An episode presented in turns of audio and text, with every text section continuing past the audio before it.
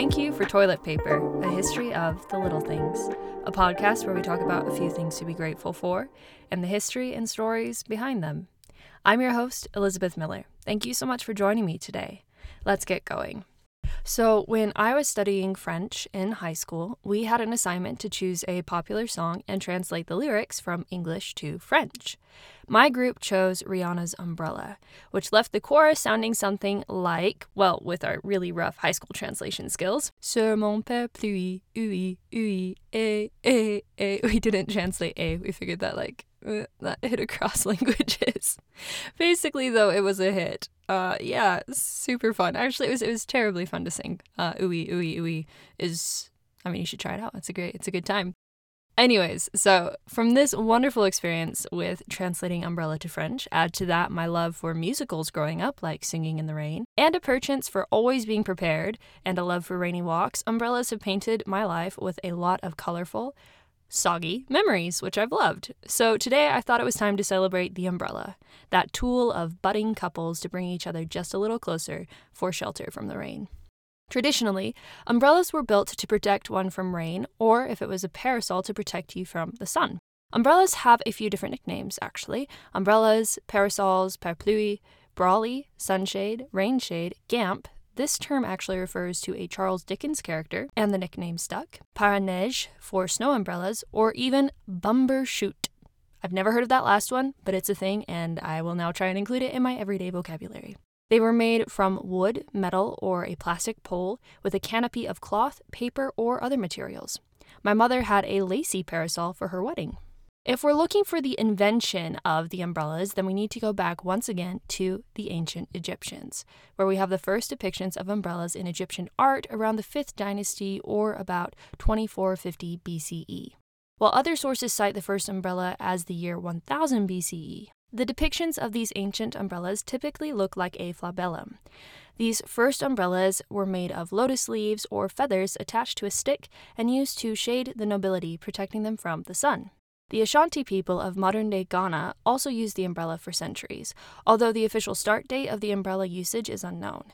In the 1800s, the Amanhene, or senior chiefs, used large, multicolored umbrellas. These umbrellas were also used in festivals, where umbrella bearers would spin the umbrellas in time to the music. The umbrellas would also be used to signify the importance of different leaders or positions.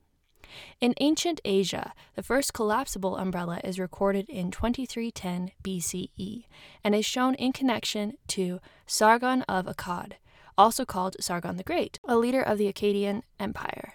In Nineveh, we also find sculptures showing umbrellas. In the depictions, the umbrella has a curtain that hangs down.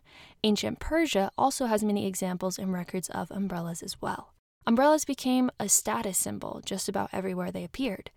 In China, umbrellas were reserved for nobility, particularly those umbrellas made of sandalwood or cane and leather, silk, or cloth. If you weren't nobility, you were not allowed to use these materials, but would instead make an umbrella out of paper. The Chinese character for umbrella, san, looks like an umbrella. There are a few theories about the origin of the umbrella in China. Some suppose that the invention came about derived from tents. Others suggest that it came from tying leaves to branches that spread out like ribs. Another and perhaps more traditional explanation is a link between umbrellas and silk banners. If the silk banners are the origin of the umbrella, then the link between the umbrella and high ranking officials follows easily. There is a record of the emperor once hunting with 24 umbrellas going before him. These umbrellas functioned more as a protection from rain rather than sun at that time. An ancient book of Chinese rites called the Book of Zhou from about 2400 years ago details instructions on how to set up a dais using umbrellas and the Book of Han refers to a collapsible umbrella in 21 AD. During the Han Dynasty, the Chinese invented the oil paper umbrella. These beautiful umbrellas were constructed from a bamboo frame and a delicate but strong paper made from tree bark. Artists who would paint the scenes of wildlife, deer, birds, and landscapes on them then decorated the paper. Some umbrellas would have full stories painted on them. Each umbrella was unique, custom made. You can still find these umbrellas today in plays, musicals, at weddings, or in gift shops. Via the Silk Road, umbrellas spread to Japan, Korea, India, Rome, Greece, and eventually North America. On an envoy from the King of France to the King of Siam in 1687 to 1688, Simon de la Loubère records his account of umbrellas used by certain subjects who were given permission to use them by the king, while the king himself had an umbrella with several layers of umbrellas. The royal nine tiered umbrella is the royal regalia in Thailand. In ancient Greece, we have the earliest depictions of umbrellas that we have so far on pottery shards that date back to between 1230 and 1190 BCE. These ancient umbrellas were capable of opening and shutting. In fact, the sliding pieces used to open and shut the umbrella are very similar to the designs that we use today. An example of an umbrella was unearthed in Samos and dates back to 700 BCE. In Greece in the 5th century BCE, parasols were an important part of women's fashion. Men were not encouraged to carry an umbrella, as it was thought effeminate. However, due to some cultural changes, later men carried umbrella in Grecian society from about 505 to 470 BCE. Parasols also held some religious import and meaning, as a priestess would carry a white parasol from the Acropolis to the Phalerus during the feast of Athene-Sikris. Sometimes umbrellas were used in depictions of Dionysus as well. Later in European society, the umbrella became a part of the papal regalia and in Buddhism, a decorated parasol is held over statues of Buddha, scriptures, and important relics. In Roman society, Roman women carried parasols, and some men did as well, though not as many. Again, for some reason, it was thought effeminate. Gorius states that the umbrella came to the Romans from the Etruscans. When we get to the Middle Ages in Europe, depictions of umbrellas or mentions of them fade out entirely, suggesting that they weren't as popular during this period. In 1530, Girolamo de Libri's painting of the Virgin Mary under an umbrella, entitled Madonna del Ombrello, or Madonna of the Umbrella, is one of the earliest depictions of an umbrella in painting following the Middle Ages. In the mid 17th century, France and England began to adopt the use of umbrellas, likely adopting it from China. Thomas Coryat's Crudities, published in 1611, makes mention of his observation of the umbrella used by Italians to protect themselves from the sun, even including a handy device that allowed them to carry the umbrellas, typically made of leather, while riding on horseback. In the 1660s, the umbrella started to show up and included a fabric canopy with a coating of wax to protect against the sun.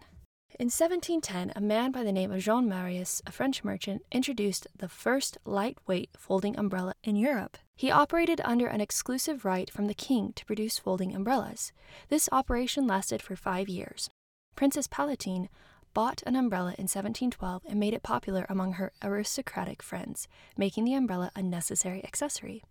Later, in 1759, another French scientist by the name of Navarre introduced his patent for an umbrella combined with a cane that had a button one could push in order to open the umbrella. In 1769, the practice of offering umbrellas for rent to Parisians who were caught in sudden rainstorms started with a shop called Maison Antoine.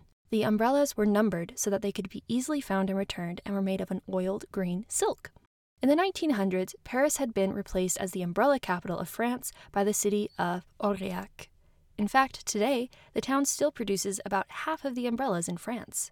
In England, due to a description from Robinson Crusoe of an umbrella constructed after a Brazilian style, the heavy umbrella around England garnered the nickname of the Robinson. In the 1800s in London, however, it was still considered effeminate for men to carry umbrellas around. However, all of that changed when a famous philanthropist by the name of Jonas Hanway popularized the umbrella by walking the streets of London with one. Prior to Hanway's adoption of the umbrella, umbrellas were seen as a feminine accessory. Never mind the fact that everyone gets wet when it rains, and an umbrella would serve all genders.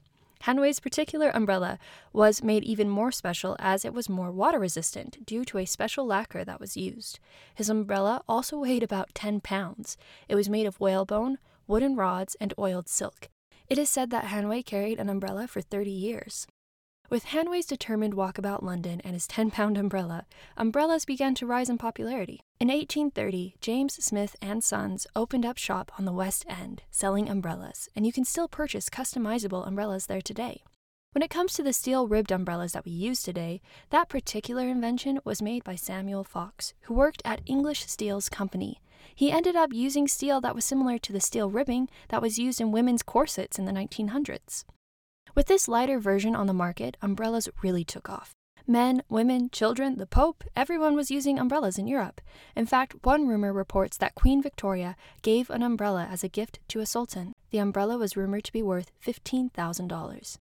In the United States alone, there are over 120,000 patents for umbrellas.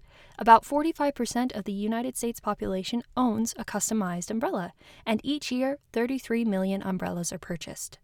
The pocket umbrella was invented in Hungary by the Balogh brothers, and the patent was admitted in 1923. Later in Vienna, in 1928, a female student studying architecture named Slava Horowitz developed a prototype for an improved collapsible umbrella, receiving the patent in 1929. Her design was called the Flirt. Umbrellas as hats first came about in the 1880s. These days, China produces most of the umbrellas for a global market. The city of Shangyu alone has over a thousand factories. Thousands upon thousands have tried to improve the umbrella. In 2005, a Dutch industrial design student named Gerwin Hoogendoorn invented an umbrella with a shape similar to a stealth plane that is able to withstand winds of 70 miles an hour or 100 kilometers an hour.